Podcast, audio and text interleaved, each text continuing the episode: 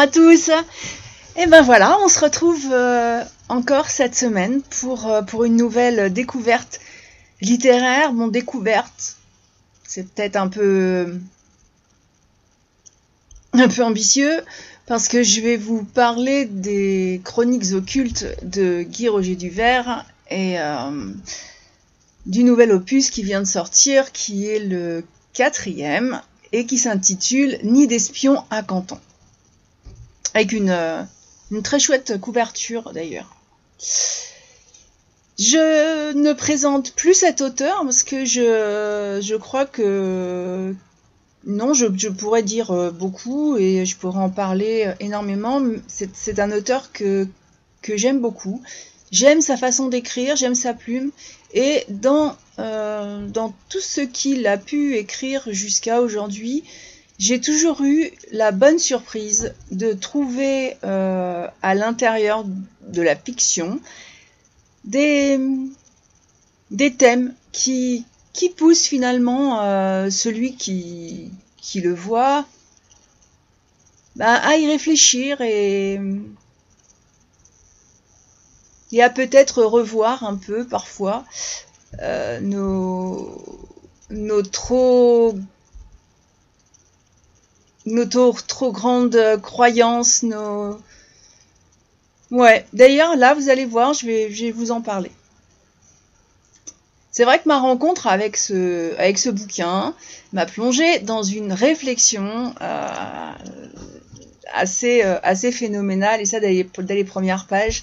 Les, les chroniques euh, occultes, j'en ai, j'en ai déjà parlé, puisque je, je, suis cette saga avec un grand intérêt. Euh, sont empreintes d'émotions. C'est captivant. Ça vous transporte vraiment dans un monde qui est mystérieux, qui est envoûtant. Alors j'ai retrouvé Milton Blake, j'ai retrouvé Howard Braxton, Kristen Dunkirk et Lillian Freeling. Euh, ce quatrième opus s'ouvre sur un petit rappel des événements précédents, donc euh, tout ce qui s'est passé dans les trois précédents opus, excusez-moi, et euh, du contexte qui conduit nos protagonistes à Hong Kong en mars 1935. Là, c'est vrai que bon, c'est euh, dans, cette saga, il y a, euh, j'ai lu des, des histoires euh, où on, est, on vit à 100 à l'heure, euh, on court après. Euh, c'est vraiment euh, Indiana Jones, vous voyez. Vous avez presque la musique et tout. Et puis il y a des entre-deux avec avec d'autres intrigues qui sont beaucoup plus au niveau euh, psychologique. Et, là, celui-là, c'est le cas. Et quand moi j'ai posé les premières, euh, quand j'ai lu les premières lignes de ce roman, je m'attendais pas à être embarqué comme ça dans un tourbillon d'intrigues, de mystères, de. En plus, euh, j'ai été. L'univers, il est, il est sombre, mais il est fascinant. Et on tombe tout de suite euh, dans un bouquin qui porte très bien son, titre d'ailleurs. Euh, L'espionnage politique euh, se mêle à l'occulte. Et ben, sinon ce serait pas marrant, rien ne se déroule comme prévu, nos protagonistes sont pris au piège dans un véritable nid d'espions. Alors la date vous aura pas échappé, mars 1935 c'est vrai que le,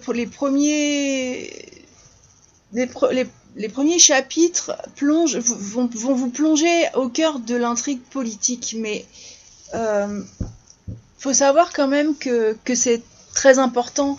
L'auteur nous offre un voyage euh, dans le temps, en plus de l'espace, euh, qui est marqué par la prégnance de l'Allemagne nazie, de son expansion, et euh, en 1935, le, chancelier Adolf Hitler programme la souveraineté de l'Allemagne en matière de défense et en violation du traité de Versailles. Il rétablit le service militaire obligatoire euh, et à cette époque, il n'y a vraiment aucun pays qui proteste. La, la, Reich, la Reichswehr devient aussi la Wehrmacht il crée, recrée aussi l'armée de l'air allemande. Et, et bien sûr, quand on introduit ce, cette, cette, parenthèse de notre histoire, qui est quand même une, qui, qui a marqué les esprits, on peut se demander si le Führer serait prêt à tout pour récupérer des reliques aux pouvoirs impies. Alors c'est vrai que c'est... Euh, je parlais d'Indiana Jones tout à l'heure. Euh, c'est déjà effectivement, euh, c'est un peu le même, la même époque. Et, effectivement on, a dedans l'armée allemande qui, qui essaye de récupérer l'Arche d'Alliance. Euh, je, pense qu'effectivement, ça met un petit rappel de temps en temps à l'histoire. Et, euh, et surtout, ça nous, remet en tête combien certains sont capables d'aller très très loin pour avoir le pouvoir absolu. Et je crois que euh, le travail de mémoire euh, qu'on ne fait pas forcément suffisamment est assez important parce que le présent est lié au passé et il détermine notre avenir. Enfin, en tout cas, moi, c'est comme ça que je vois les choses. Et, euh, donc, j'ai beaucoup apprécié cette, cette, discussion. Il y, a énormément de, discussions. Enfin, c'est toute une discussion mondaine. Alors, on n'oublie pas ce qu'on est venu chercher. Hein. Bah, ça, bon, euh, je vais pas spoiler, donc voilà. On n'oublie pas ce qu'on est venu chercher, euh, mais il y a vraiment des, des mondanités dans un, dans un. Il y a, encore aussi, euh, on est encore au temps où, où certains pays sont plus ou moins installés dans d'autres. Donc c'est aussi une période colonialiste. Et, c'est très, je, trouve que c'est très très bien développé, que c'est très très bien écrit, et j'ai été vraiment euh, vraiment immergée euh, là-dedans. Alors euh, c'est très curieux parce qu'il y a bah, des choses qui sont, des événements qui sont réels. Bien sûr, le reste est totalement romancé, mais c'est vraiment ça, entre Hong Kong, Canton, euh, deux villes qui sont déjà marquées par des rivalités, des complots. Euh, ils arrivent euh, donc par bateau. Nos protagonistes arrivent par bateau et c'est le début de l'intrigue. Donc voilà, on va plonger au cœur d'une épopée vraiment tumultueuse. Moi, ça m'a permis, quelque part, ça m'a quand même permis de mieux comprendre les, enjeux politiques de l'époque et donc d'apprécier la finesse du scénario. Alors évidemment, la tension, elle est palpable, Hein, et ne fait qu'accroître l'importance stratégique des envoyés de la Miskatonic University. Oui, on mêle, euh, cette, saga mêle beaucoup, beaucoup de, thèmes euh, et, c'est ce qui me plaît, c'est vraiment quelque chose qui est euh, riche en couleurs. Alors le côté obscur. Ben, au fur et à mesure de ma lecture, il y a des, secrets euh, qui, qui, se dévoilent. Moi, j'ai été captivée par les rebondissements vraiment inattendus, parce que c'est vrai qu'au départ, ça, ça part sur, sur effectivement bon, des discussions politiques, mais on va pas rester là pendant tout le bouquin. Non, après, on passe sur l'action, et là, bah, j'ai découvert c'est marrant parce que le côté de, de l'occulte euh, passionne, a passionné de tout temps et je pense passionne encore. Et euh, bah je, découvre, je découvre ou je redécouvre des alliances secrètes. Il y a des complots, il y a Bon, évidemment, tous les acteurs du roman hein, euh, sont pris là-dedans et, je trouve que l'auteur a su vraiment bien distiller les indices en maintenant la part du mystère et euh, moi ça m'a tenu en haleine, franchement jusqu'à la dernière page. Enfin la dernière page, euh, oui, enfin oui. Et puis j'étais euh, constamment en éveil, cherchant vraiment à percer les mystères qui se cachaient derrière chaque personnage, derrière chaque événement. Il y a des, il y a des trucs qui sont vraiment pas euh, politiquement corrects. On est dans l'occulte, on est dans l'impie. Donc oui, après on, retrouve vraiment le, la quête la quête de nos, principaux personnages et, euh, et je n'en dis pas plus. En tout cas, cette lecture, moi, elle m'a embarqué vers l'inconnu. Dans euh, donc c'est Ni d'espion à Canton. J'aime bien le titre, ça me fait penser à non, c'est vrai. Hein ça me fait penser à un, nid de chenilles processionnaires. Je ne sais pas pourquoi, parce que ça n'a rien à voir avec la couverture, ça n'a rien à voir avec plein de choses, mais le, titre en lui-même m'a tout de suite fait penser à ça. Ne me demandez pas pourquoi. Mais n'empêche que ça a été pour moi une véritable aventure et euh, je me suis laissée emporter dans ce voyage qui était fascinant à la découverte de lieux exotiques. C'est euh, Hong Kong, Canton, très exotique tout ça pour, euh, pour nous Européens, et de personnages mystérieux. Alors là, j'en ai rencontré beaucoup, je ne vais pas développer. Mais l'auteur a su créer un univers qui est riche, qui est détaillé, et, et qui me permettait de, de laisser aller mon imagination dans l'histoire. C'était très agréable. J'ai euh, ressenti l'excitation des enquêtes, la tension des rencontres, et même, allez, je vais dévoiler un peu, il y a des rencontres clandestines, il y a euh, pas mal d'angoisse et des découvertes relativement macabres. À vous. non, mais chaque page tournée, c'était une, nouvelle étape dans ce, périple vers l'inconnu. Et, euh, franchement, il y a, des tas de moments où je me suis demandé si cette fine équipe euh, d'Arkham allait euh, parvenir à ses fins. Alors, je ne dis rien. Si, alors je dis une petite chose à l'attention de Guy Roger Duvert, que je remercie d'ailleurs pour sa confiance. ça me touche énormément. Mais il y, a quelque chose qui est vraiment assez horrible pour moi à la fin, et c'est pour ça que je disais la dernière page. Il y a toujours ce petit truc là où euh, Monsieur Duvert nous annonce plus ou moins euh, ce qui va se passer ensuite, sans bien sûr euh, ne rien dire, parce que le but c'est que vous restiez quand même sur votre fin, à la fin.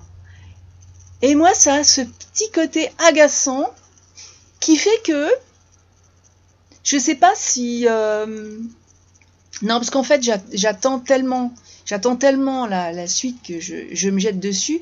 Mais sinon, c'est vrai que ce serait un. Ah, ce serait la saga idéale si on les a tous et qu'on peut les lire tous à la suite. Enfin, voilà. Euh, je tiens à, féliciter aussi euh, monsieur, euh, monsieur Duvert pour, ses qualités d'écriture qui, qui ont su me qui ont su m'éblouir et me faire voyager. Et puis surtout, il y a beaucoup d'émotions. Des émotions qui sont mêlées de, suspense et de mystère. C'est, euh, Je crois que c'est une des forces de, ce bouquin. C'est sa capacité à susciter ces émotions intenses. Et alors c'est marrant parce que quand, euh, quand je rédige, avant de rédiger ma chronique, je ne vais jamais, jamais, jamais voir ce que euh, les autres lecteurs ont pu rédiger, penser. Et puis j'ai été très surprise ensuite, puisque sur les, sur les réseaux spécialisés, sur les réseaux littéraires, apparemment ça, le côté euh, développement politique du début a été, je sais pas, un frein à la lecture, alors que pour moi, ça a été au contraire quelque chose de, de culturel et euh, où, je, où, je, me suis bon, posé des questions sur ce qui était réel, ce qui ne l'est pas. Mais justement, se poser des questions, c'est bien aussi. Ça le tout de rêver. En tout cas, le suspense est omniprésent. Ça m'a tenu en haleine, donc jusqu'à la fin, ce petit mot là que je. Ah, hum. Et chaque révélation, chaque twist m'a procuré un plaisir que vous n'imaginez pas. Il m'a poussé évidemment à continuer ma lecture sans relâche, parce que je voulais savoir. Est-ce que j'ai su, est-ce que j'ai pas su Ben je vous le dirai pas. Mais euh, le mystère, lui, est tout aussi prenant. Les chroniques occultes euh, s'inspirent, alors je, l'ai déjà dit, mais pour ceux qui, pour les petits nouveaux, la série des chroniques occultes s'inspire de l'univers de Lovecraft. Et, franchement, Chroniques occultes célèbre euh, Lovecraft, oui, c'est un célèbre écrivain euh, dans le genre fantastique horrifique, euh, qui a été assez méconnu à son époque d'ailleurs. Mais le fait que le fait, Guy Roger Duvert a, tendance à s'approprier quelque chose qui contribue à créer une atmosphère qui est sombre, qui est envoûtante, qui est propice à l'émergence de, de l'inattendu et bien sûr du surnaturel. Si je reparlerai pas de Lovecraft parce que je crois que j'en ai déjà suffisamment parlé, mais euh, c'est c'est un, un, super hommage quand même. Bon allez. mais quant au personnage, si je vous ai pas, enfin, je parle pas vraiment, si je vous ai pas parlé des personnages parce que je pense que si vous écoutez cette chronique, c'est quand même que vous avez lu les précédentes ou tout au moins que vous allez les lire. Je, j'essaye de vraiment pas spoiler et quand on est dans des sagas comme ça, c'est assez compliqué. Mais je reste attachée, je vais vous le dire, à Kristen, qui pour moi est un personnage qui fait preuve de beaucoup de courage, de d'esprit de d'initiative assez incroyable, malgré euh, malgré une difficulté euh, qu'elle traîne depuis le premier opus, eh ben son aide est vitale et, euh, elle utilise euh, ses atouts pour affronter des situations, enfin toutes les situations presque. Et elle, a, elle a dans ce, elle a dans cette, dans, ce quatrième opus, elle a vraiment une place qui est très importante. Elle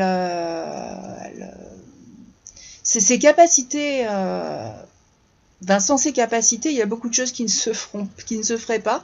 Peut-être que même qui, le bouquin ferait que trois pages. Mais c'est vrai que elle, elle, euh, elle, on tombe sous son, sous son charme. Elle est, elle est vraiment, vraiment, vraiment chouette. C'est un personnage que j'aime beaucoup. Et il y a aussi un autre personnage qui, qui m'a impressionné. C'est Liliane parce que elle a vraiment donné de sa personne. Euh, elle a des, elle est pleine d'angoisse avec toutes les aventures euh, rocambolesques, euh, tout ce qu'elle, ce qu'elle a pu voir, tout ce qui est, en fait, dans entre le réel et le surnaturel.